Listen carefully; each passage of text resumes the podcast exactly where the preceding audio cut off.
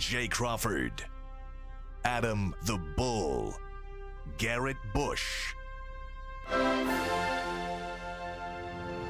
and so many big names, it would take me hours to say all of their names.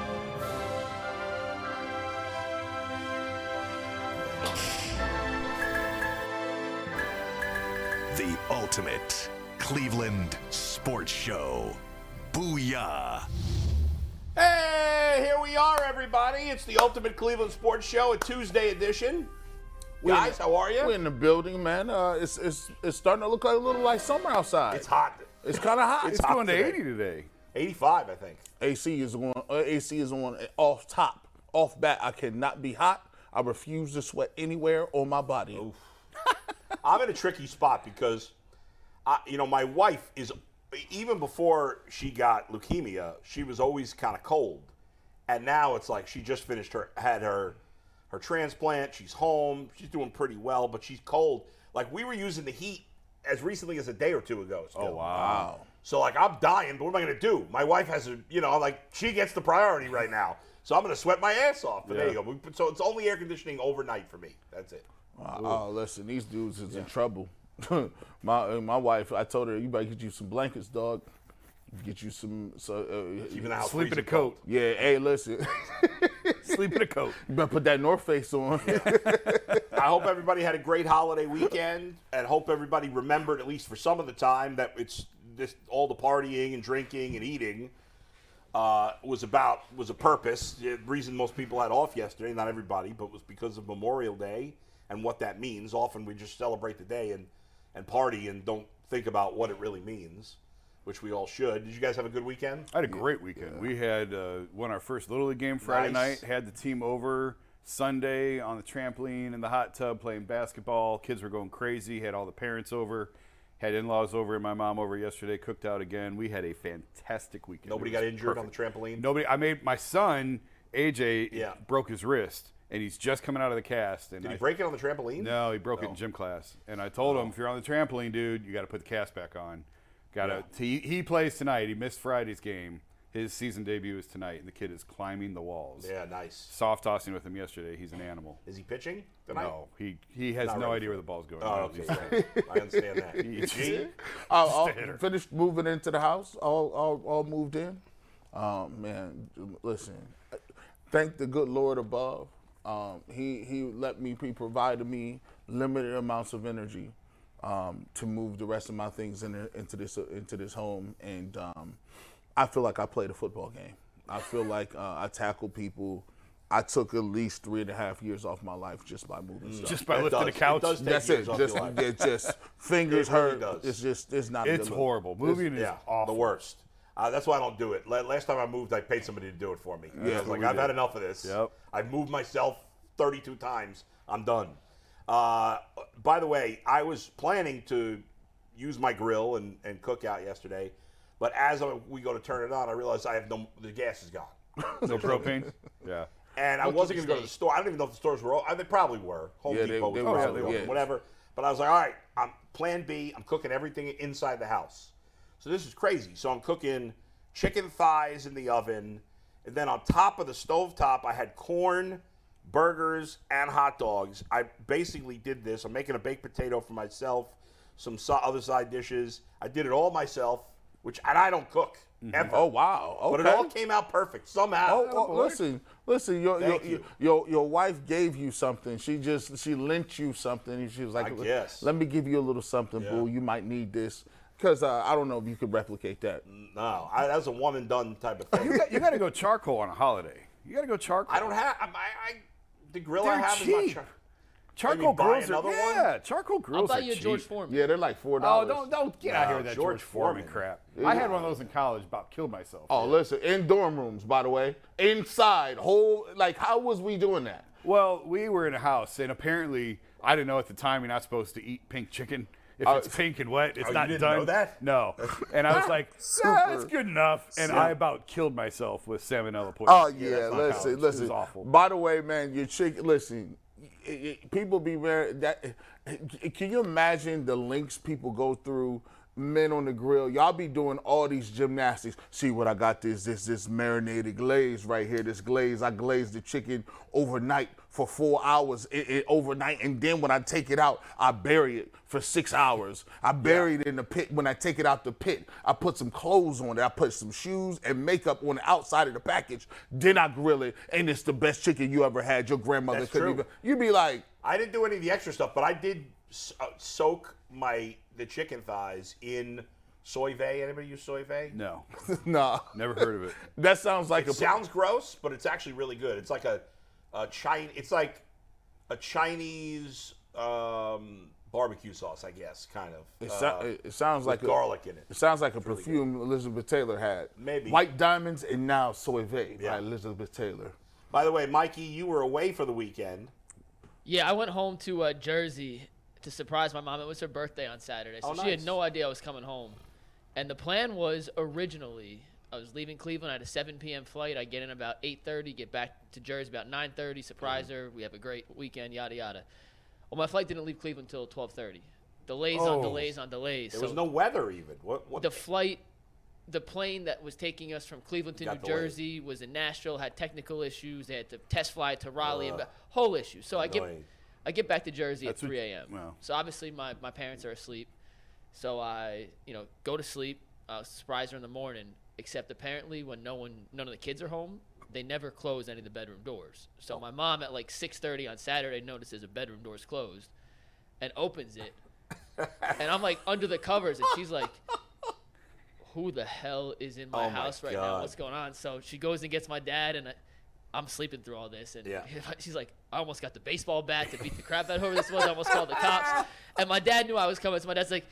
"Eh, Linda, that's that's Mike. Like, she's like, "Oh, Mike," and then I woke up and I got like an hour of sleep, but it was awesome. She was totally surprised. I'm lucky she didn't uh, beat the crap out of me with a baseball bat Right, and call the cops. man. But Would you take an Uber from the airport? yeah, at three in the morning. How sad of a story would that have been if they like like opened fire on him and like just Shot him murdered in his own bed. Like they shot Yeah. like we just killed our own son. yeah. This is Or crazy. smashed him to death with a bat. Let somebody know something, dog. let His dad knew. He Let, said let, his- he let, said the- let a man know, my, like my dad knew. My dad knew, but my mom had woken up before. It, It could have been worse, Mike. When he, when he first said they don't close doors, I thought Oh, I thought he was I, walking I- in yeah, yeah, I thought I was about to say like, oh man, this like, is oh, no, this is turning. This, this is turning morbid. Like Yeah. they, the business was going down. No, That I was work. just asleep under the blankets, Yeah. and she thought a random person had broken into the home and And- decided and to went take to a Oh my. God. Would you, My It'd be funny if they called the police and you woke up and the police were there. Michael, Michael passed. Ah, I don't But it was a great see this. weekend. Yeah. It was awesome to see uh, my mom, my dad, some friends I hadn't seen in a while. Did you And get some good pizza? I had I've, I've said in the last week I have fallen back in love with pizza between Il Rione on Tuesday Yeah. and four different New Jersey pizzerias. You went to four different pizzerias? So we had pizza at That's the impressive. barbecue on Saturday. Then Yeah. we had pizza for lunch on Friday. We had leftover pizza that someone else had on fr- on Sunday night, and then I had pizza before I left on Monday. Jeez. So That's good pizza and Mike. bagels. That's that's what you got to do when you're there that's for true. 72 that's, hours. That's a good job. By the way, thanks to everybody that showed up at the uh, lemonade stand on uh, Saturday. Uh, I was there for about an hour and a half. Uh, Anthony showed up with his friend and his mom, so it was nice to meet them. And they, between the, that, a bunch of other lemonade stands that were open in Rocky River, where people were raising money, and the GoFundMe page, they've raised over fifty-seven thousand dollars That's uh, insane. going to help Spencer Wow. That's awesome. medical bills and stuff like that. I I had a chance to talk with Spencer's dad on Saturday. Really nice guy. I apparently had met him once before because he had been an assistant coach on one of the little league teams last year. Really nice, and you know, uh, he and I talked. And uh, anyway, the family is very appreciative for everything that everybody did uh, to to contribute. So thank you all, Mikey. Awesome. I'm glad everyone had a great Memorial Day weekend. We're glad everyone's back in one piece, safe, and not beat up with a Barely. baseball bat. So let's get into some football topics that we have not addressed since we left on Friday. And our first topic today is brought to us by our good friends at Lorain County Community College. Your class is your future. Register now for summer and fall classes. You can learn more at lorainccc.edu.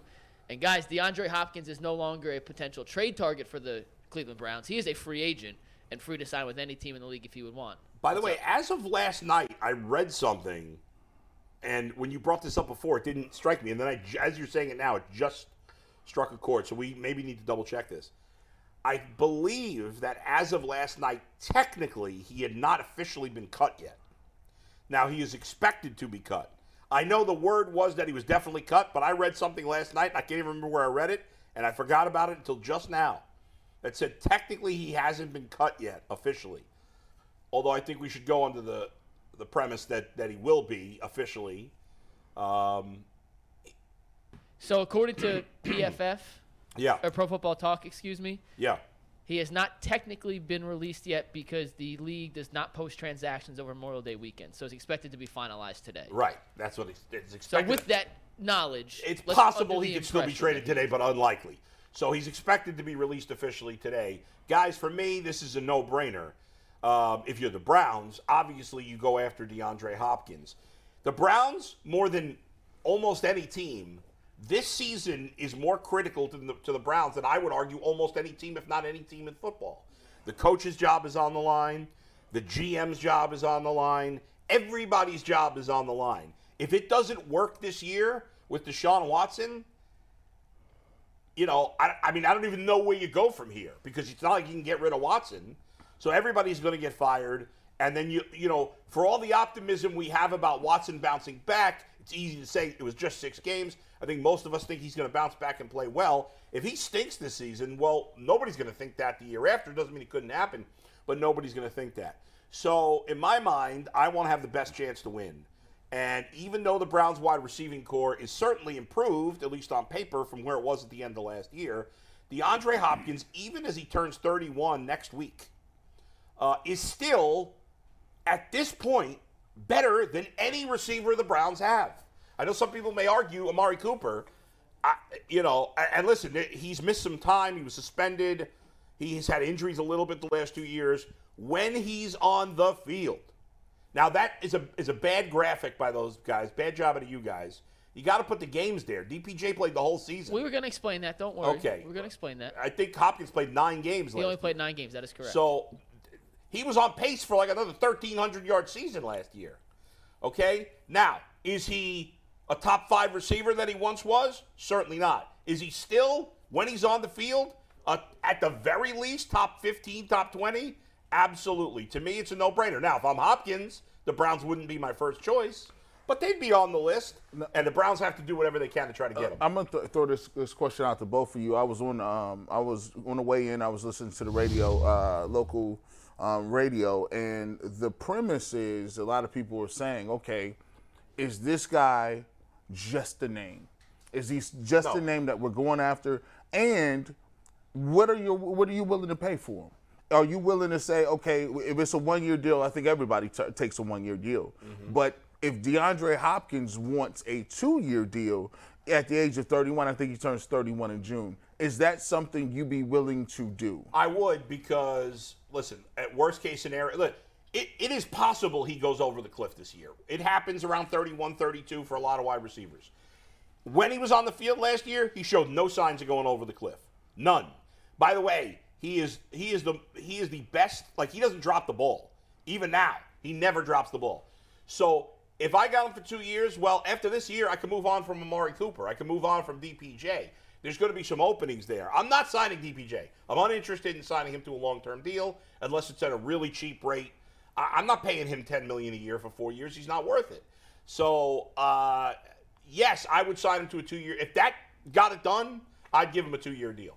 I think they're going to have to go multiple years on him just for cap purposes. And I was talking to Zach Jackson about it on my drive in this morning, our Browns Yeah. rider, and and I, I am a little bit concerned about the age of the of the receiving room and adding another guy, as you say, who's going to be 31 next week. Mm-hmm. Yeah. Amari I think is 29, 30 in that Yeah. range. Yeah. Goodwin I think is going to be 32 next year. So it- that that is a little bit cause for concern. Now, if DeAndre Hopkins picks up the phone and says, "I want to come to Cleveland," you figure it out. Yeah, absolutely. But I don't think it's going to happen. I think that there's other places that probably fit a little bit better for him. He he's going to want to get paid, guys. Like you know, look at Odell. Look what Odell got. He's going to say, "I'm worth at least 15, 18. And, He- and he's worth more than Odell. I mean, I don't but that's what I'm saying. Yeah. Like, because I keep hearing this talk about a one year make good offer or something like that, or you know, Dang that's it. not happening. what happening. did Odell sign for again? 15 with an, with yeah, an option to go how to he- 18. Now, now, doesn't he? What's the, the, the does does the Arizona not owe him anything now that he's cut? They owe him something though, right? So he's still getting that money as opposed to Odell. Yeah, I was gonna ask. i- Is he? You know, they cut him, and let him go. Is I did- think he's did- got some Is that guaranteed guaranteed money. given to them by? Yeah, they're cutting him now so that they just take the entire cap hit now rather than designate him post June one. Okay. They're they're going to be bad this year, so just eat it now. Yeah, right. So they're they're willing to just eat the dead money now, but Hopkins is going to want to get paid. Absolutely, I, I get it, and you probably have to honestly overpay him a little bit with the risk that he's old for a wide receiver. But in the end, to me, because he showed no signs of it last year, um, he was still awesome. I mean, Yeah. he had almost 800 yards in nine Yeah, games. yeah, yeah. That for you know, again, it, it could turn out to be. But the Browns are in a position where they really have to push all their chips into. They are. They already committed. have. They are pot committed. At this point, they're Yeah. making more chips. Yes. because Man. all of their chips You are have already to. in the middle of the table. You table. have to. I mean, look at that. 717 yards in nine games. I And that thi- was without Kyler Murray, by the way. He played with Colt McCoy and a bunch of slapdicks. First time I ever used that on air. Thank you. I like that. Been trying to work that in, Bull. Way to it's my new favorite word I picked up from you. Way to go. But that was not with Kyler Murray for the majority of those That's games. That's true. I love the energy. I, I I'm I'm in lockstep with you. Right now, if you know, I listened to it all last week, and, and they talked about it a little bit. They say, look, hey, this guy is, you know, maybe going to be available. You look at Kansas City, you're looking at the Bills. He may choose those other teams because Yeah. obviously he may get the ball a lot more uh, when you're just behind Diggs, right? He may even be the number one target in Kansas City. So Yeah, he, but see, to me, I would I would disagree. I would argue that in Kansas City, at this point in his career, he's the second best pass catcher.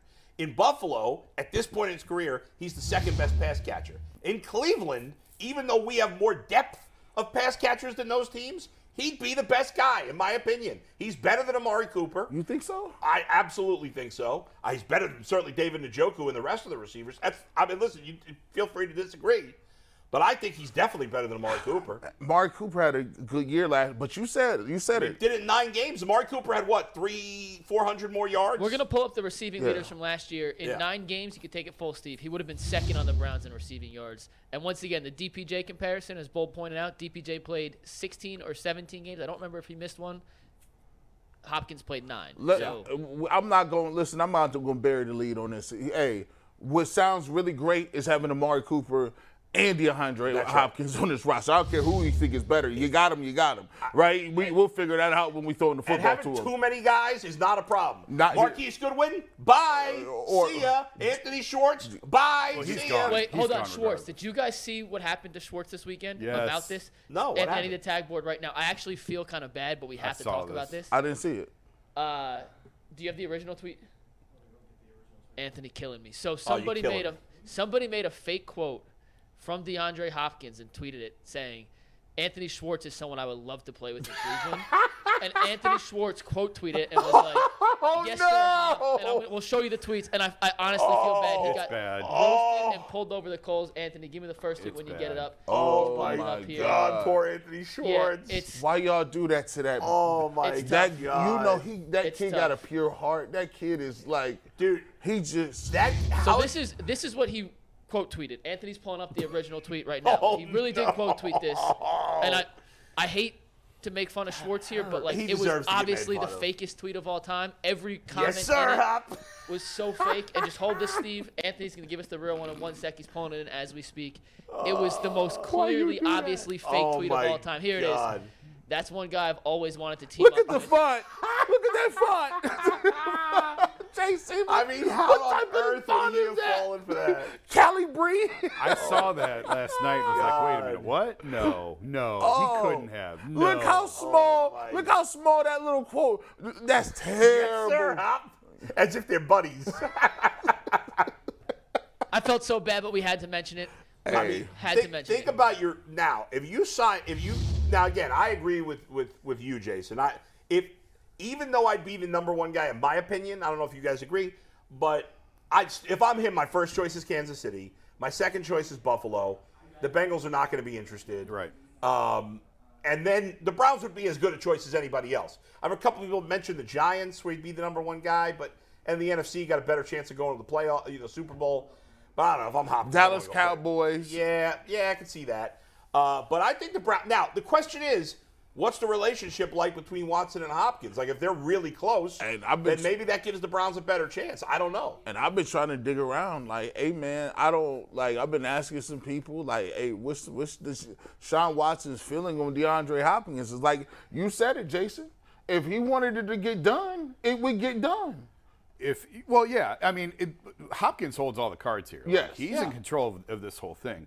I have a hard time believing that he would choose Cleveland over all the other options, just for a variety of reasons. Yeah, I don't think. yeah. The, I think other teams could probably pay him a little bit more. The Browns, I know. Can- the- Kansas City and Buffalo don't have a lot of cap space no, either. I know, but I, I, just better opportunities, better quarterbacks, better chance to win. I mean, let's just be realistic. Yeah. If I'm Yeah. him, I, Yeah. I'd want to go to Kansas City or Right, and- Buffalo. and- Those are my top two maybe, choices. Maybe the Chargers would be on that list too with Justin Herbert. And I think he said something about he would be open to reuniting with Yeah. Deshaun Watson. That's not a very strong No. endorsement No. of. You know, what do you want him to say? Like, Yeah, screw that guy. I'm never playing with him. Uh, Like that. That's just a very. You think he's better than you think Hopkins better than Cooper, or you think Cooper's still better than Hopkins? Uh, I think probably Hop is probably better. I'd probably agree with that. yeah. His upside is his upside is better. Like you got to think about it. If you get DeAndre Hopkins and Amari Cooper, then it just changes the way you think about it. Now you get to find out exactly what Deshaun Watson is. You're gonna find out because look, you can't. There's no excuses. I mean, there's already no excuses. There's That- already none. Yeah. yeah. That's just now you now it's like, dude, you, you got the best receiving corps that the Browns have ever had. But I, do you see, now do- it feels like we're going down the Odell Landry Uh, rabbit but, but I was going to ask that. over I was going to ask that. Do you think that Jarvis and Odell, compared to what they would have in this receiving court if they were able to land DeAndre Hopkins, I think this would is be better, comparable? even though even those guys, these guys are older. I think it's better. It just feels like we never learn our lessons and go get every big name guy and throw him on the team. And like it just like Jarvis and Odell didn't work. It, and listen, I don't want this is these are two completely different receivers. Yeah. But just the idea of go get a big name and throw him on the field and he's going to have 1500 yards. no, it I doesn't don't think work he's going to have 1,500 yards, but I think he could have 11, 1,200 yards. I do too. Probably. Um, and yeah, I agree. You don't always want to go after the big, sexy name. People who brought the same thing up with Zeke Elliott. I don't think he makes any sense for the Browns. No, none. But I think this guy fits. And, you know, right now your number two receiver is either Elijah Moore or DPJ. Like, I don't Hop's know that an those guys are definitely number two wide receivers. Hop's an upgrade over those you know, guys. now all of a sudden those guys are three and four. And then, you know, David Bell and, and uh, what's his name? Uh, Schwartz?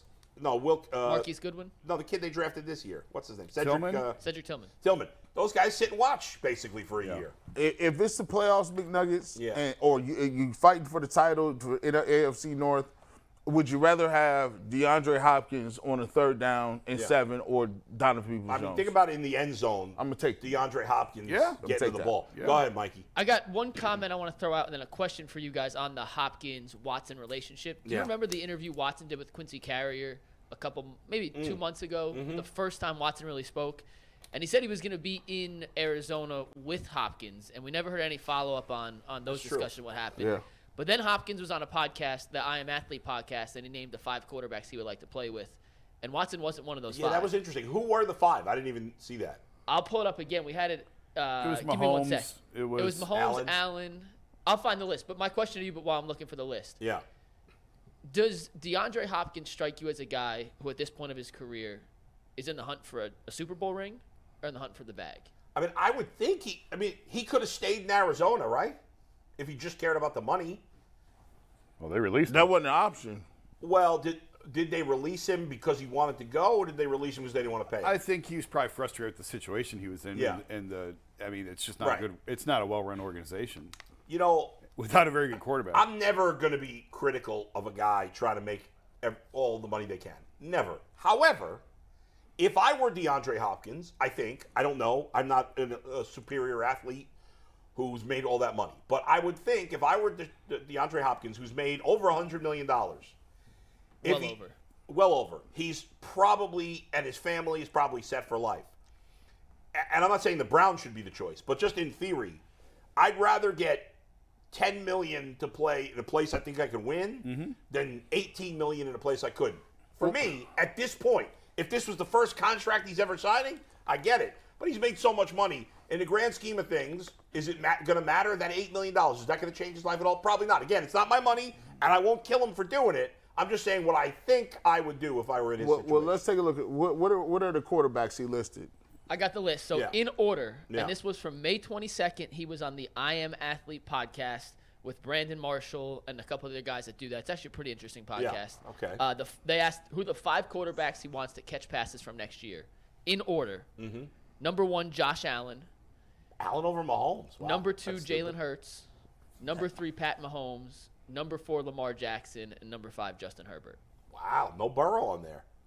Well, he probably knew. Obviously, he's not going to get there. Yeah. Like he's li- naming. He's naming people. Those are all teams that could need it. That could be interested Yeah, in. Yeah. None, of the, Interesting none of the five he mentioned. Allen over Mahomes. All right. And, and well, and here's the thing too. Yeah. If you look at it, they didn't pay Tyreek Hill. And Tyreek Hill's very good. He was expendable. Right, but that was going to be a long-term deal. So if he's saying, if I got to look at it Yeah. like from an organizational standpoint, who is going to give me the most catches? Who's going to have a good quarterback, and who is the, has the ability to give me a, a deal? Yeah, I mean, if bag? it's about winning, then the Chiefs are the choice. then the Chiefs are the they're, choice. the, they're already the favorites to win the Super Bowl again this year. But if he wants touches and a little bit more money, I would go with the Bills, right? They look like they need. They're telling him, "Hey, you're the piece that's going to put us over uh, over the top and get us Yeah. to a place where we could compete with the Bengals and the Chiefs. That's Yeah. where we want to get to." It'll be interesting. I, I'm personally hoping he does not end up on either of the Bills. yes. No. What are you I'd talking like about? him to end up on the Browns or in the NFC. That's where I'd like him to be. Yeah, like because Adam, it's I, the the worst case scenario is he signs with the Ravens. You see him twice a year. I think that's unlikely. They've already They've invested big money already Yeah. in Yeah, Odell. I mean, what kind of salary cap they're they going to got? spend 30 million on two, you know, old receivers. Well, you're Well, asking rest the of Browns to do it. that. yeah, well, yeah, that's what we asking them to do, At least right? Amari Cooper. The difference is Amari Cooper's been healthy his pretty much his whole career. Yes. Whereas Odell has a long. I mean, Hopkins has been relatively healthy, but obviously Odell's. I th- I still think it's insane that they paid him fifteen million dollars. Insane, but whatever. agree. All right, Mikey, what do we got? Last last thing on Hopkins. Do you think he gets more than Odell? Uh, When it's all said and done, whether he's worth more or relevant, do you think he gets more than Odell? No, I don't think he is more. I actually don't think he will, even though he should. 15 million with a chance to get 18. Three million of Odell's is incentives. I think they could probably structure Hopkins to make it look like he's getting more. Yeah. When maybe he won't. He might get the- more total, like if he signs a two-year deal, but per year, I bet he doesn't get more, even though he should. Depends where he goes. Yeah. it, it goes back to the conversation about winning versus finance and which do you which do you value more. That's right. But I, I mean, you can put incentives in there. You can make a contract look like anything you want it to. It doesn't mean That's he's true. going to earn all the money. But just for headline's sake and for him to be able to say, "I signed Right. for X amount," they could Right, it could be four million guaranteed, Right. With 11, 12 million in, in you know mostly makeable incentives. Yeah. It's a good point. All right, let's switch it up, Mike. Awesome. We are going to our up. next topic, and this one I think is going to be really fun and interesting. I hope it works how I plan it uh, in my head, how I foresee it working. Me and Earl had a great conversation back and forth on it this morning, and it's a positional draft for the Cleveland Browns, and we're going to draft uh, what we think are the best positional units on this team. And I'll tell you guys the categories, the potential picks in a sec. But we let the YouTube chat pick the draft order today because we want them to be part of this as well. And we put up a poll. Yeah.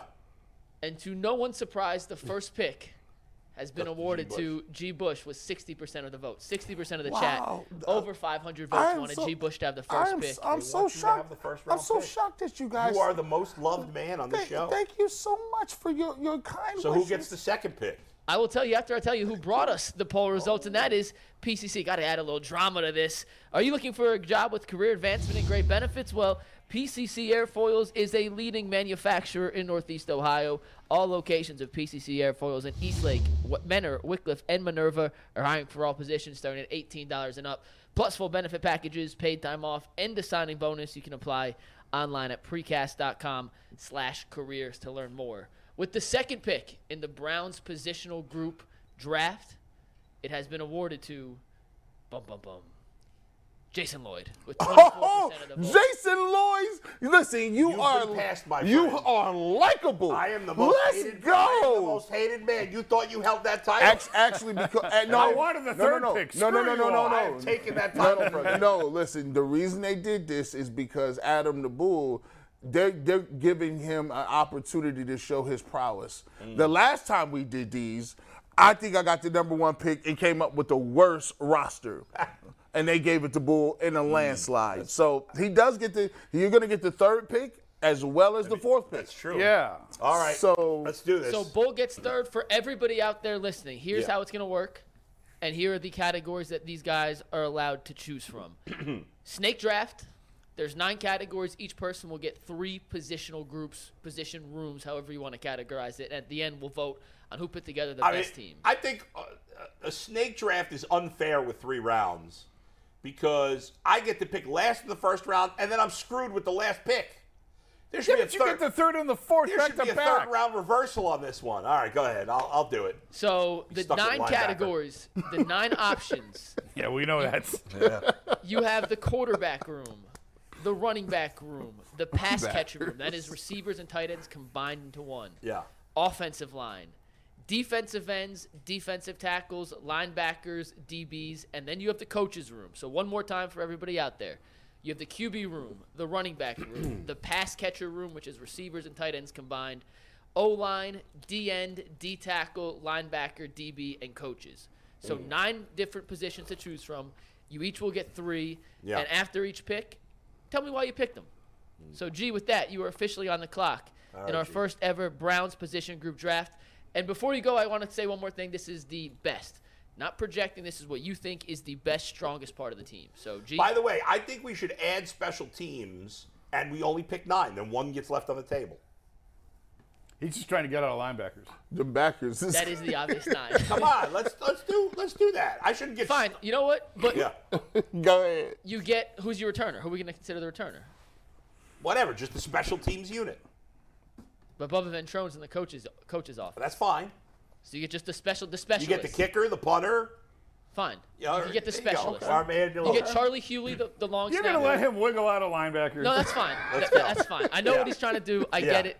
You're not fooling anybody. Let's anybody. go. I shouldn't be stuck with linebackers because I picked last. There should The at least be a choice. Okay. Shout Your out to come on. Let's go. G, you up first. I the mean, easy- strongest Schoolyard position picks, you is- get stuck with the worst kid. That's the way it goes. Easy money, man. I'm I'm running to the bank. I'm going with D line or defensive end. I like Zade- I got I got Myles Garrett. I got Zaire Smith. I got young OG, aka Obo out there. Listen, I got some young guys. Isaiah Thomas. I like. I like the McGuire pick. I got a you know what I'm saying some dudes out there that can move around. Alex Wright. So I, I got a lot of pieces and parts that I could really work with, especially on this pass rush. And I got arguably the best pass rusher in the game in Myles Garrett. So I'm looking at top top end with those two, Za'Darius Smith as well as Myles Garrett. You're looking at uh, uh, one of the most formidable couples and pairings the defensive ends in the league. I will put that down, stamp it. Number one going is the Wow, defensive that's a end bold move. Is that who you guys would have taken one? Yes or no? No. I was between. Well, I, I'll give my pick away. I was I, I was in consideration for that. Yeah, that was between one of two. All right. Now, by the way, this is not just what they've done, but what we project they will do going Yes. forward. Okay. No, it's I what we think is the best. Yeah, it's like what's the best? Yeah. What's the best? Right, but that, But I, what you think is the best, will include what you expect this year. I suppose. Yeah.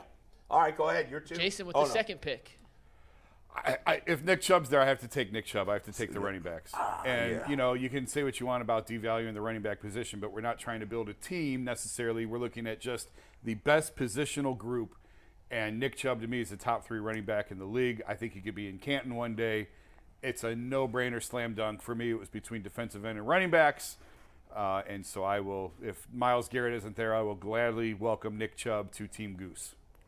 I like the pick. Goose. I like I like uh, I like the fact that uh, Nick Chubb. I was gonna go with that too. I was he, it was a consideration because if I know there, there's not too much behind him in Jerome Ford, but when you got Nick Chubb, I'm, you you just take the best. I actually back. like. I think Ford will be all right. I do too. I, think, like I think Ford. Jerome Ford probably could be your starter next year. I like Ford. What's interesting about this exercise, and let me talk to the fans at home. All right, uh, which, which camera should I look at? This one? You don't look at any of the cameras. You look at the screen. I Sell know it, that. sell I it, normally sell do, it. but right now I'm looking at the camera. Sell it. Hi, everybody.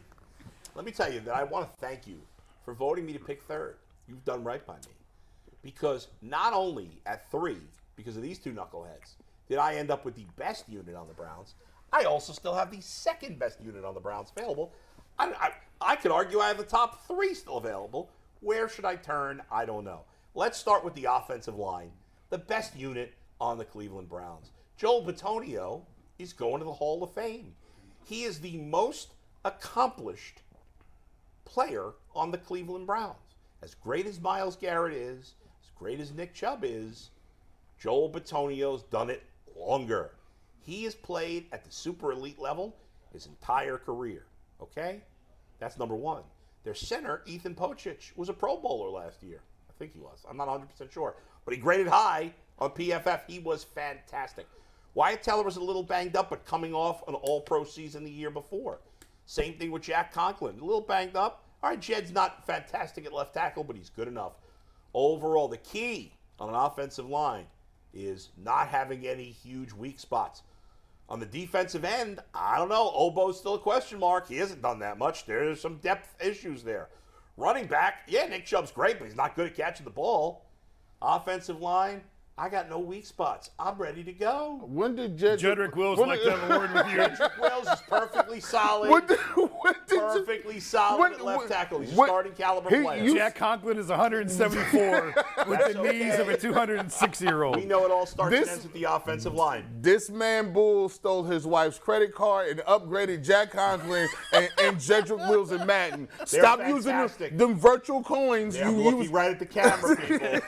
they are fantastic. he gave him another shield and a spat and a back flap, and all of a sudden he's an 89 overall. 89 overall. Damn right. And we're projecting ahead.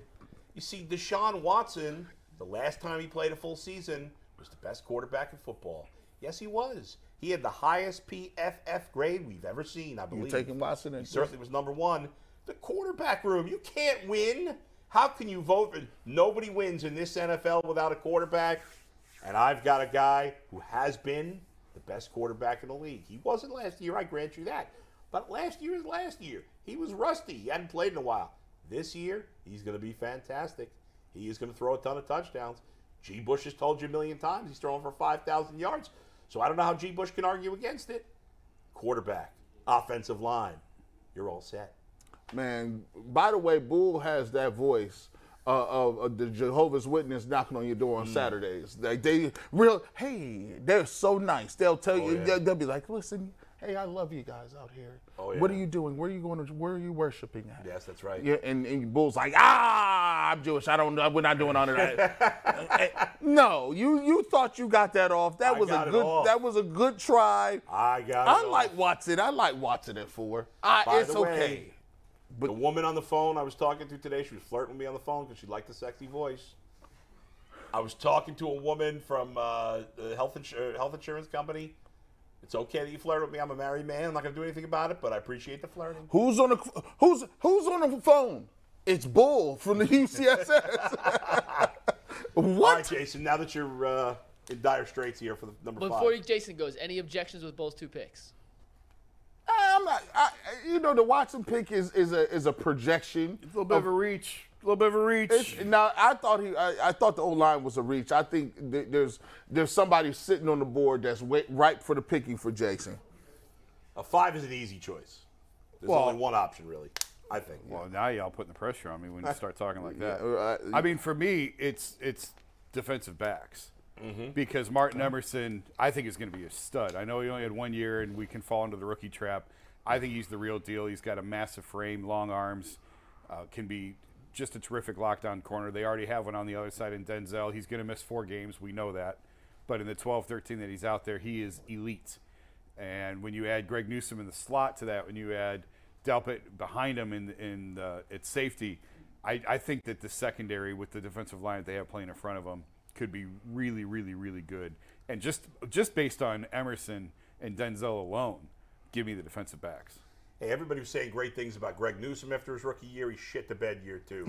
we'll see if Emerson does the same thing. I don't know. The- hey, we've the still- safety's unproven, and uh, Jason's talking about locked on. your we know G. Bush. your there's quarterback couldn't complete a- Come on now. Your quarterback couldn't complete a pass over four yards last we saw him. Just Hey. saying. Greg, he was Just rusty. saying. now Greg Newsome, He we was wait, rusty. we It's waiting on right. them, we waiting on them picks, Jason. Jason, Yo. we waiting on that production. Greg, Greg Newsome hasn't had a pick since uh, middle school. It's all right. He's playing Uh, slot. that's his job. All right, G. Bush. G. Bush, you have two in a row, but give us your first. We'll talk about it, then give us our second. So, Oh. the last pick in the second round, who you take? Listen, this is very easy. So what you didn't know Yeah, I know what. is that I put a monster trap card face down. And because I was able to do that, I was able to take a, a, one of my monsters from the graveyard, bring him back because Jason didn't understand that I got to attack his health and life points directly. Now I bring the Dark Magician out. I play my my, my move, Wing Dragon of Ra. No, actually, I'm gonna actually just go ahead with my Yu-Gi-Oh scheme, and I'm just gonna take the wide receivers. Give me the wide receivers. catchers, Give me the pass catchers. Yeah. And, and, and by the way, thank you for adding additional life points to my I monsters. Uh, and and I I have a blue eyes white dragon ready to go. Now listen, I'm gonna tell you what, David Njoku, top five pass catching tight end, No. top five on, on, on projection. Oh, projection. Okay. projection. Now I think he's going to be involved in the offense a lot more with Mm. this passing passing attack. You already had Amari Cooper. You get a whole year of Amari Cooper when an elite quarterback. Bull said him himself. Bull took Deshaun Watson higher than the receivers because he believes Deshaun Watson will get there. Thus, if I take what my man Bull says and extrapolate that and have the trickle down theory, that means the wide receivers will be a better group as well. gotta give you Now. Elijah Moore, you got you got all the pieces and parts. You got a big receiver in Tillman. You got a guy underneath in Elijah Moore. Guess what? We are now looking competent, and Mm. we just talked about it. I mean, if they get DeAndre Hopkins, this looks like another great pick for myself. So, wide receivers is a no-brainer, um, and, and it can't be refuted. This was an unfair exercise to some degree. Oh, would you stop it? I'm the- well, you're a part of this. I got him! There's a I got dividing him! line after seven. I mean, there's only seven decent units on this team. So- but I did so well with my first two picks that it might overcome it. But Jason, you're up. No, he's No, got no, no. G. Bush, G. Oh, Bush gets to go again, and to Oh, there's remind only everybody, six, so it's not unfair. There is only so- six so- good ones. so you- and Right. to remind the people out there, here are the What do we got left? We got D tackle, D tackles, linebacker, linebackers, coaches, and secondary, and special teams. Spe- uh, Which Bull added sorry. to this because he wanted a choice Maybe. of last pick. So You G. should have a Bush, choice. Shouldn't get stuck. with the first Alright. pick in the last round, G. Bush, where you coaches, linebackers. Linebackers looking good, I think. Listen, I'm going. I'm stop it. Stop it. Yeah. Like I, I'm gonna. I'm gonna go in. A, I'm gonna go in a place that people didn't think. Yeah. Ooh. I'm gonna switch it up and go coaching. Ooh.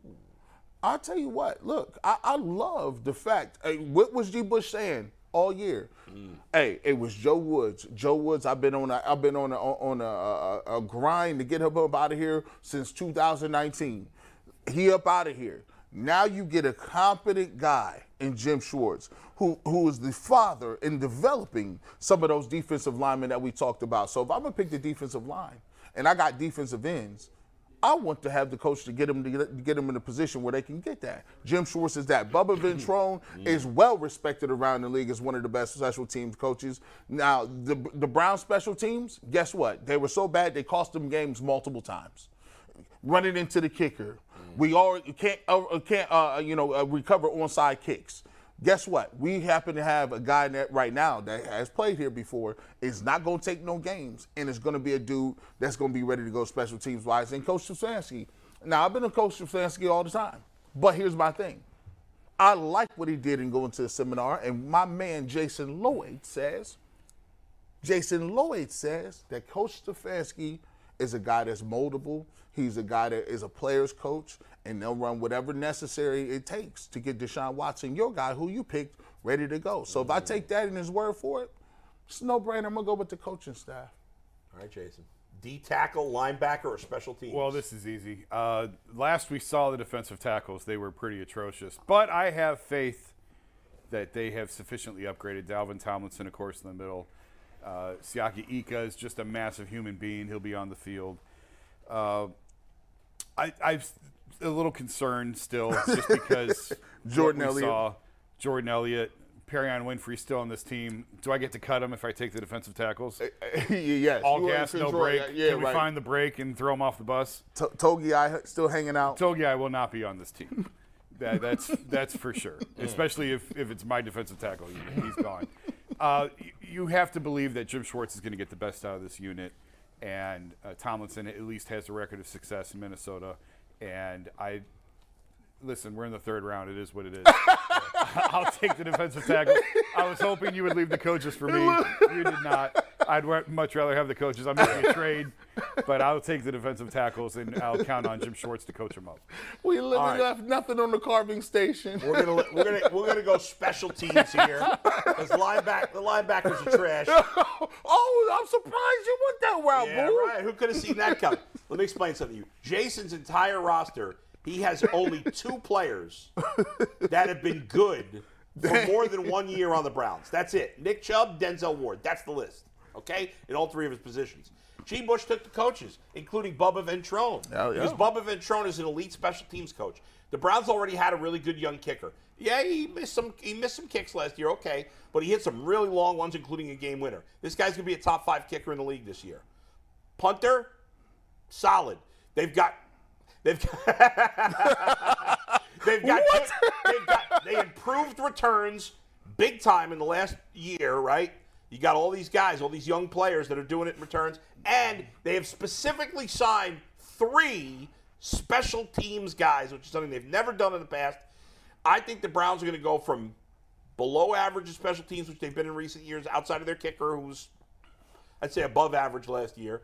To this year, I think the Browns are going to be an elite special teams unit in all phases. This is complete domination, folks. We've got the quarterback, who's been one of the best in the league, offensive lineman, offense. The offensive line has four guys that have been Pro Bowlers, I think, maybe three, uh, and special teams led by Coach Ray Ventrone. Uh, G. Bush, he's picking the coaches. The head coach could get fired by week five. How much can I trust that? Uh, so I obviously have the best team. And, and So we teams. will run through the teams real Yeah. quick. We just launched a poll. Uh, Steve, give me tag board full here for Team Bull. Offensive line, quarterbacks, and special teams for Bull. Let me see Jason's team. Jason took running backs, defensive backs, and D tackles, and G. Bush took the defensive ends, pass catchers, and coaches. While we let the poll calculate some votes, me and Earl had this debate early this morning. Yeah. Earl had the coaches as his number one overall pick this morning. I'm going to let Earl Wow. come in and defend Earl, his decision what to the put hell, coaches dude?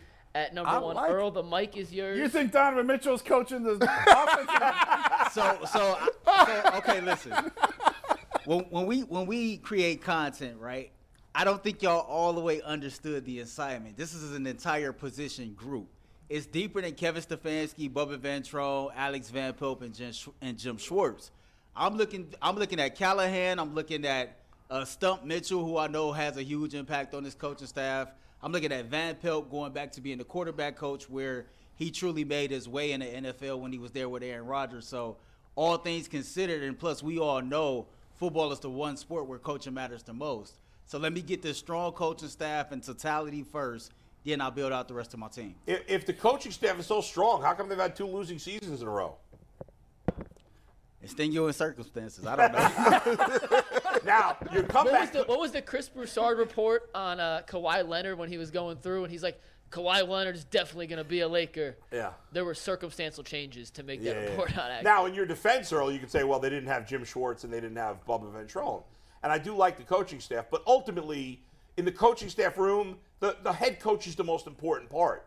And I've defended Coach Kevin Stefanski. I know Jason has a lot. We've been two of the, the few defenders of him, period, in Cleveland. and I didn't take him in the first round. But come Or on, the second. He didn't take him in the first and at- second at this, round. At this point, comparatively, like if you compare the Browns coaching staff, the the the starting guy, the head guy, means the most.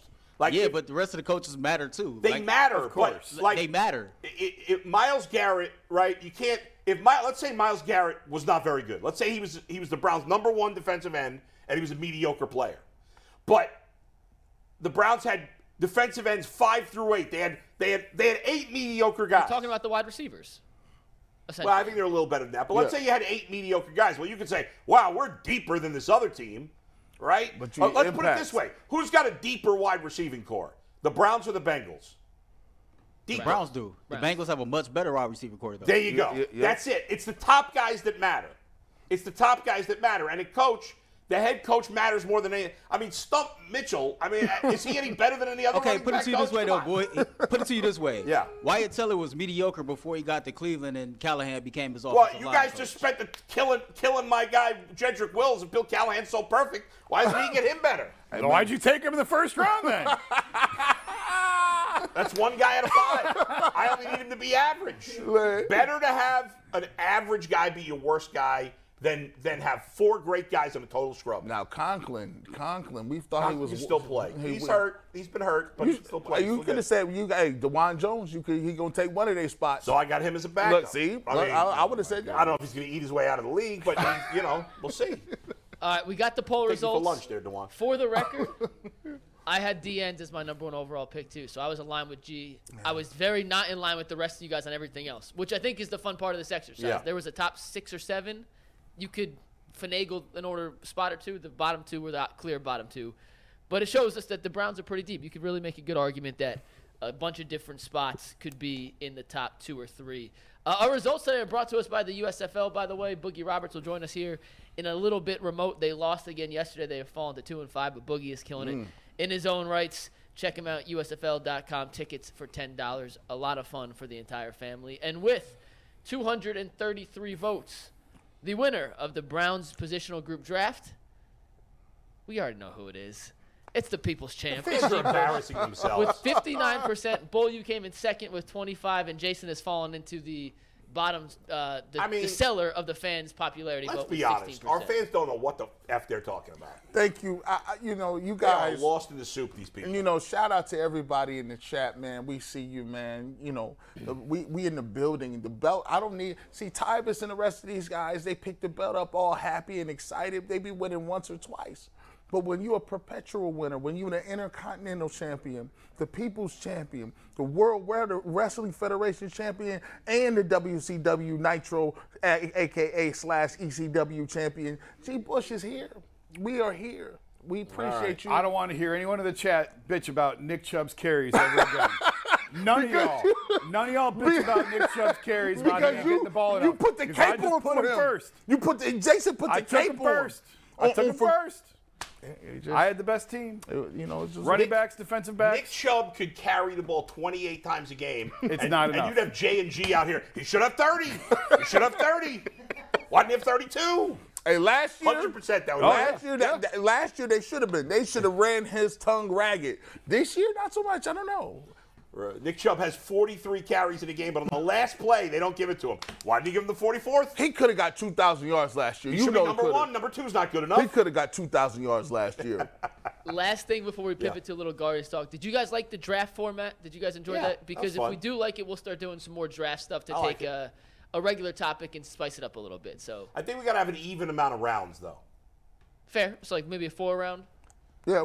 Yeah, it's got to four be. rounds. Okay. Got to be an even amount of rounds. to make We it are fair. a learning process and amoeba here All at the UCSS production team. So, well, good point, well taken, and uh, you came in second anyway. So There you go. Thanks to everybody for voting. We, I, I'm just busting you balls. Uh, so there you go. Good for you, G. Bush. Congratulations. It's You know, impressive and, victory. and all my successes. Yeah. Let's talk a little Guardians because they uh, Yeah. had a hell of a weekend, guys. So Mike sends this uh, text when he sends his, you know, what we're going to talk about, all his sub- subjects here. He's like, "Are we buying in that the Guardians have turned it around?" I mean, it's four freaking games. Now they had some nice wins over the weekend. Mm-hmm. Jose coming through with the big hit on Sunday to walk that one off. Yeah. Logan Allen did a great job, and the Guardians had an inning yesterday when they took it from one to five, I think it was where it was like one of those innings they had consistently last year, where they were running the bases and getting a bunch of singles here, and it was good to see it. And it was, and and these these uh, games have been against you know a Cardinal team that had that their record's not great, but they got off. They're playing much better now, and Baltimore's got the second best record in all of baseball. So it's some nice wins here. They did a good job, but still not scoring a lot of runs. I, got I got to see them play well over a longer stretch before I'm ready to declare them, you know, back. Yeah, the fear was going into this holiday weekend series. If they dropped two or three to St. Louis and two or three to Baltimore, they could really be buried. That didn't happen. They took two or three from the Cardinals on Yeah. a on a big win Sunday. That kind of felt like they huge. really needed that. Yeah. And then to come back yesterday, I saw Zach Meisel tweet. Yesterday was the first time since opening day the Guardians won a game by more than three runs. Like just an easy day, stress-free day for the Yeah. bullpen. It wasn't a nail biter. Isn't that amazing? It's incredible. Logan Allen was fantastic. There it There- is there's right the there. tweet, yeah. Uh, Allen was terrific and just continues to improve as one of the young pitchers. Pitching is not the problem with this team, though. We have to see them hit. And I think Will Brennan had a couple of hits yesterday, finally Great. starting to Yeah. put things together for him. But yeah, we need to see more of it. And I know I've been saying all along, June 1st is sort of when you sort of know who you are, and that's still true. And we know who they are. They're a team that's going to struggle to score runs. Yeah. They're going to have to scrap for everything that they get, and they're going to have to rely on terrific pitching. And if they give up three or more runs in a game, they're going to have a hard time winning that Yeah. day. You got two guys coming back. um, you- um, McKenzie and McKenzie and Civale. Logan Allen just, I mean, He's he's, staying in striking. the rotation, yeah. I, so, so who's who's because they still got the young dudes. Bibee, you got Allen. Which guy is moved out of rotation when you get these two dudes back? If they're all back, the rotation is definitely Bieber, Allen, Bibee, and McKenzie. And then the fifth spot's either Quantrill or Civale. One of those guys goes to the pen if they're healthy. I'm not sending Logan Allen down. I mean, he's pitching better than those guys. Yeah, maybe you come up with a phantom hamstring or something to buy yourself a couple of weeks. Yeah. Put someone on DL. I don't know that. I mean, Quantrill hasn't been great. Um, But I, I, I don't know. It's a good problem to have. I, I don't. Yeah. I, there is no clear cut solution right now. I think by July, a lot of this will sort itself out. I, it's possible they go to a six man rotation for a short term. yeah. you know, for a couple of weeks till, and you know, because you figure somebody else gets hurt or whatever. They could do that, but there's no way you're taking Bibee and no way you're taking Allen out of the rotation. I wouldn't think so. Certainly not Bibee. No he's chance Been, he's Bibee. been fantastic. Yeah, yeah. yeah. But after the way Allen pitched yesterday, It's that was hard- his best start. Yeah, I don't know how you turn around and tell that guy now. No, that'd be ridiculous. you're going to Columbus. I, That'd I be didn't- ridiculous. I- does it does it bother you that they're five games under 500, or, or it just seems like when teams are under 500, you naturally have this propensity to be like, you're not a real contender. Well, they don't feel like a real contender, but the reality is there's only two teams that are out of it in baseball Kansas City and Oakland. Every, the Cubs have the worst record in the National League, and they're only like four games out of a playoff spot. The Guardians are have the fourth worst record in the American League, and they're only what four or five games out of a playoff, uh, three and a half out of a playoff spot. The White Sox have the third worst record in baseball, and even they're not totally out of it at seven games. I'll, I'll say they're not. Kansas City's out of it. Oakland's obviously out of it, although they won a game yesterday. They Miracle. beat Atlanta yesterday. Yeah, that was a shocker. Uh, but so everybody's still in it, even all these schleppa dicka teams in the in both cent- both central divisions are horrible. Yeah. horrible. Um, I mean Minnesota. uh, Look at that. I mean the Tigers are Two playing. games Two over two 500. games over five. That's crazy. They'd be in last place in the AL East. Yeah. We said the other day the Guardians would be, what was it, 15, 16 out if they were in the East? Yeah. I'd, I'd, I'd be so mad if I was Tampa being stuck in that division with all Baltimore's those got the teams. second best record in baseball. They're in second place.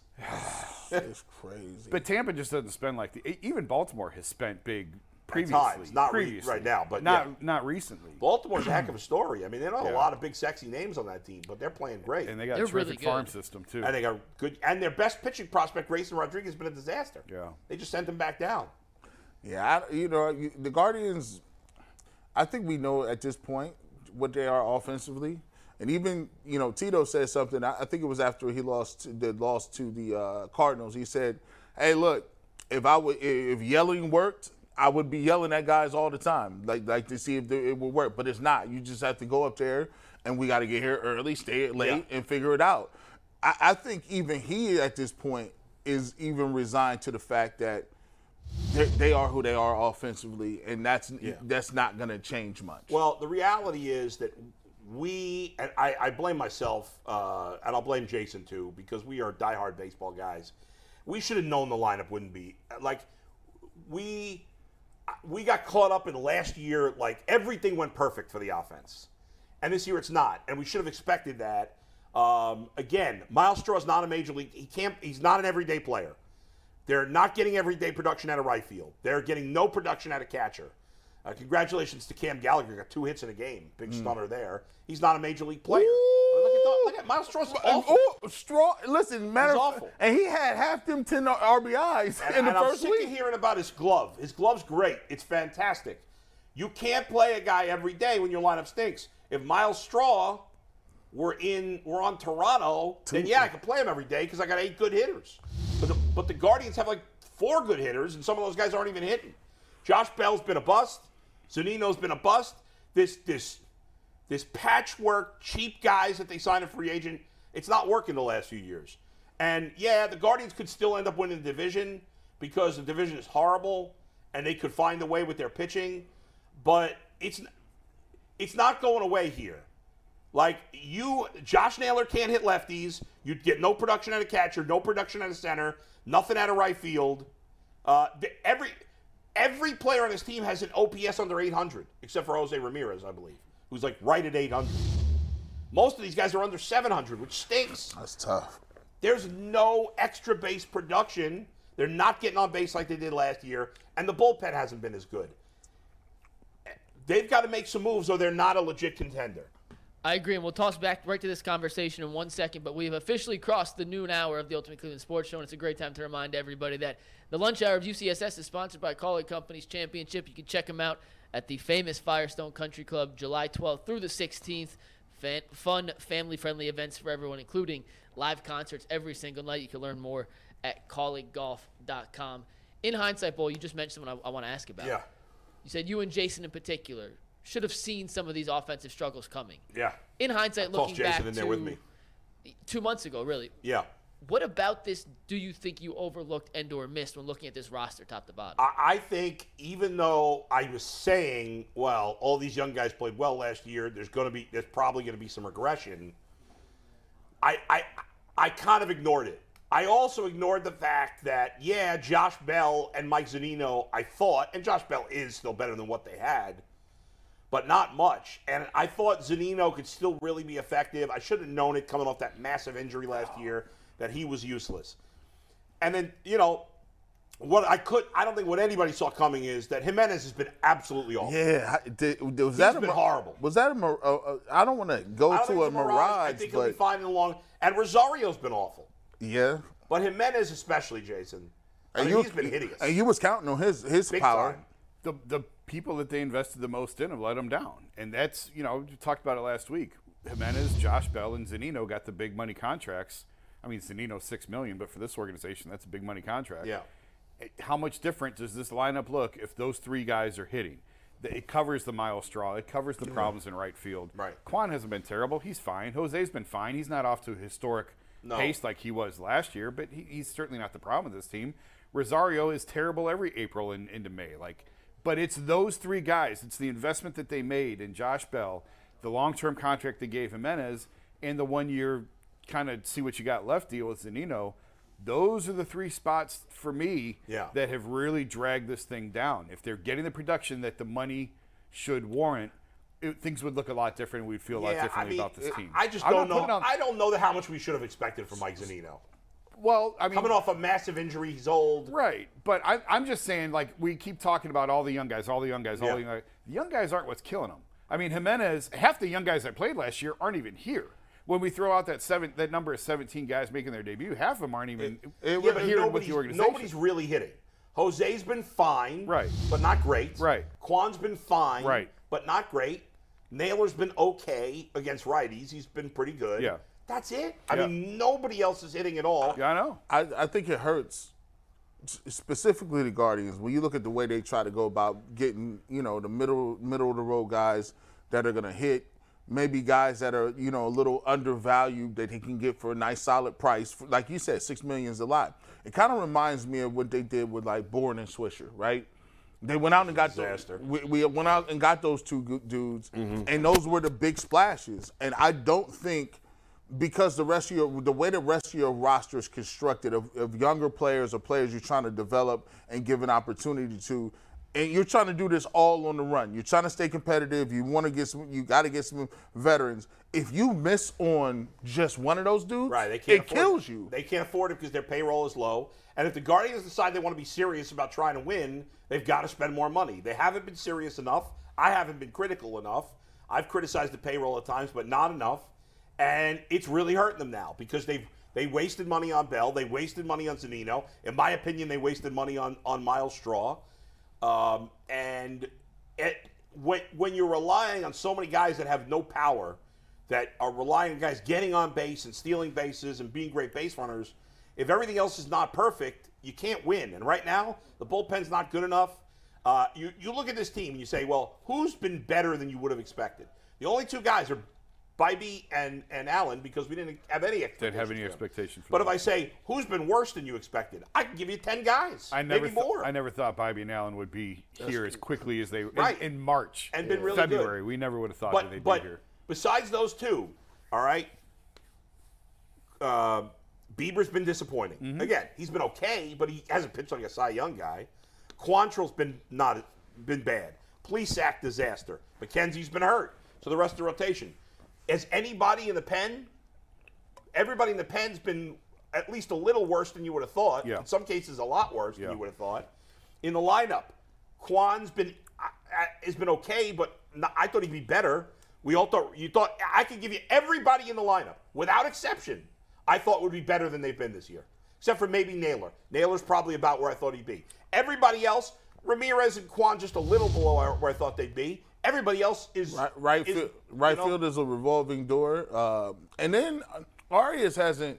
They, I felt like they thought Ari- Arias was going to come up and grab a position and be like, okay, we just got to play him. He hasn't really grabbed the position because there's He still. hasn't really had much of a chance until recently. It- I- now, look, it, uh, You said the other day, Jason, that you'd like move on from Rosario. That's what I was gonna- yeah, play yeah. Arias or Freeman or whoever every Yeah. day. I mean, I think it's time. I think it's time. It's two months. Rosario's gone at the end of the year. Why? Why, why are we playing him every day? I mean, now? part of the problem- He stinks in the field too. And we've we've talked at length. We don't need to relitigate the fact that they haven't been able to make any big trades, but Yeah. because of that and because of the 40 man roster be in the situation it is, you now have top prospects holding utility roles, which hardly ever happens. Right. Mm-hmm. And they felt in spring. I talked to Tito and Chris both about this, and they felt like they could find enough at bats for these guys to keep them sharp and keep them fresh. That hasn't happened. With Nope. Ty- certainly with Tyler Freeman, that hasn't happened. Uh, they've made more of a point to try and get Arias in the lineup a little bit more often but it's difficult and it's all it all traces back to the inability to swing a big trade and the clog that Right. it that it you now That's a failure. That's a major failure on their part. because you, able to you do that. should have who was the guy Mike Freeman a couple years ago that should be your your, your Yes. utility guy Like- guys who don't have to play every day you can come in and pinch run Right. be a defensive replacement late but Yeah. you're not trying to develop and and you're Right. not you know you wonder if it's stunting the development of some of I, these guys I would think absolutely it is because they don't have the opportunity to play every day Yeah, I mean, we need to see. You know, if you're not going to make like they they put themselves in the situation where they have this glut of talent, Yeah. young players. Most of them are not panning out when they've gotten their, you know, but they're not getting a consistent opportunity. Like they keep seeming to change their mind on who should get the opportunity right now. Freeman, and then they're just know, trying to find somebody who can put the bat on the ball I, and nobody can put the bat on the ball. They Yeah. need proven hitters in the lineup, and it can't always be guys at the back end that you hope to get one more year out of Josh Bell or one more year out of Mike Zunino.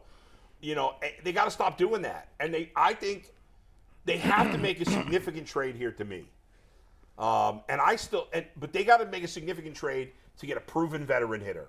And now it's not easy at what position? but it might and it well what at left field first base dh center field i don't care field. catcher i mean any anything Yeah, really. yeah. If you had, if you had, even if you had a, a DH that was just, just a thumper. He struck out a bunch of times, but Yeah. he's gonna give you 35 home runs. i don't want to see i don't want to see any more of these trades where we're trading veterans for minor leaguers they have enough minor freaking leaguers let's go get it but it won't be easy because you know who you trading for I mean, it is tricky to be Right. fair to them, Right. Because the only teams that are out of it, like Detroit, well, you're not trading. You're not going to go trade for Javi Baez and his bad contract. Baseball. Like, the Tigers only have veterans who are not that good and young players who they're not going to trade. Kansas City, like who are you trading for in Kansas City? like baseball trades is impossible. Like if you say we need to go get a bat, and somebody says who, like you didn't have to go through the gymnastics of being like, let me see if that person is available. What is his contract? How much money does he have? That why would they trade him and move him? Yeah. Like it's just tough to like. Tra- But, it's just but tough there to are do that. guys like you got to. Be it's not a, a, a dump trade like you'd make with Kansas City or Detroit. There are some teams out there that have two good catchers. Like, see what they want for one. Like, I, I'm Tampa sure Bay's they're got a these couple. things. What's that? Tampa Bay, I'm not Tampa Bay, Toronto, excuse me.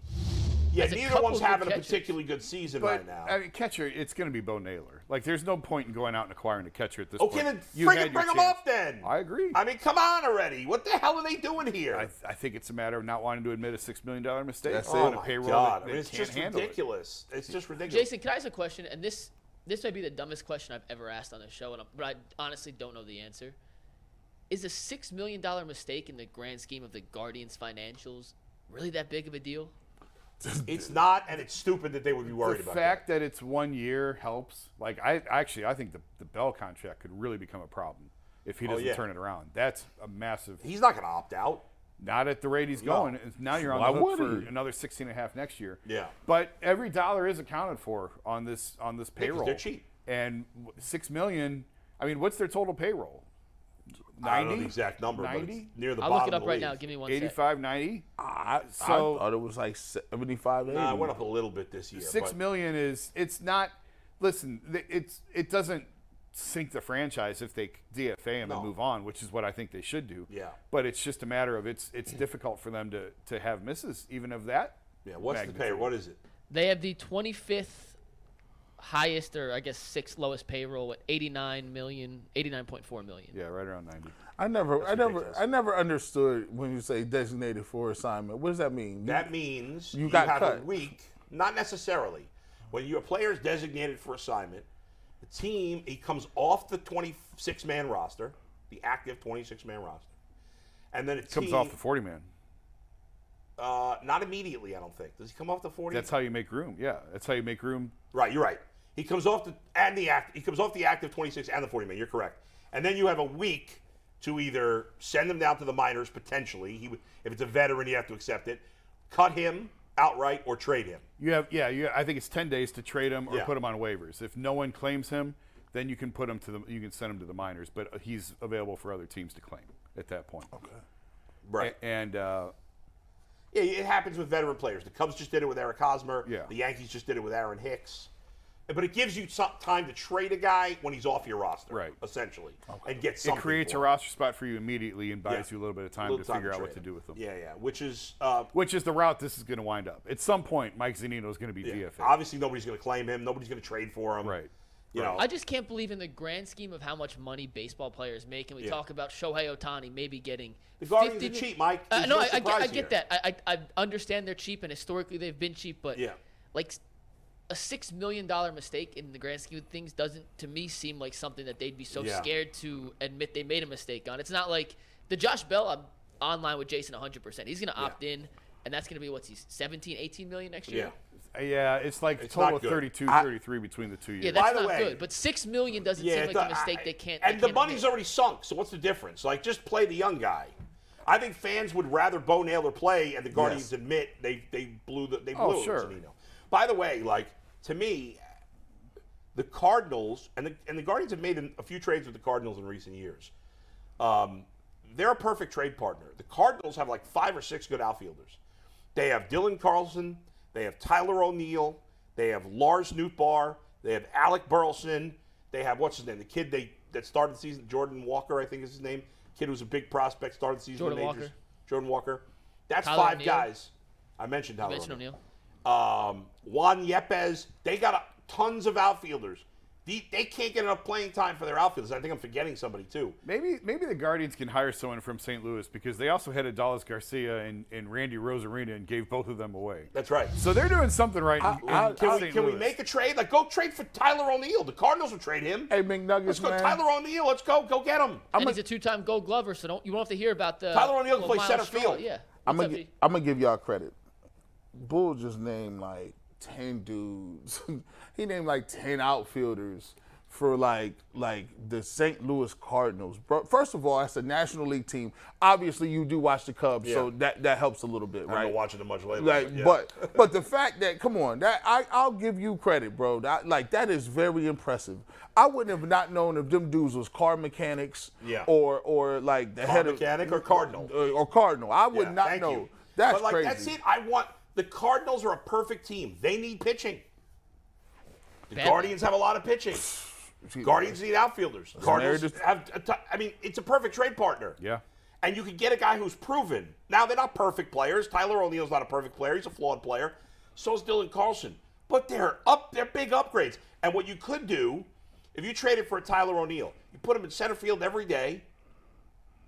And then you have Myles Straw platoon with Will Brennan in right field. You have Myles Straw play against lefties.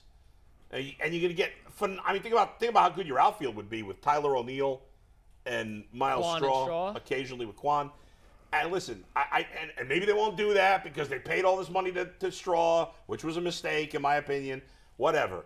Uh, you can't you can't decide you're going to be a team with a, a light lineup and then go with a guy in Straw every day who can't hit. He cannot hit.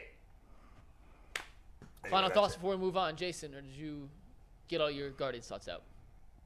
Yeah, I'm good. Yeah. I think we covered it. Hey man, uh, listen, you know, chat was like, Bull is on it.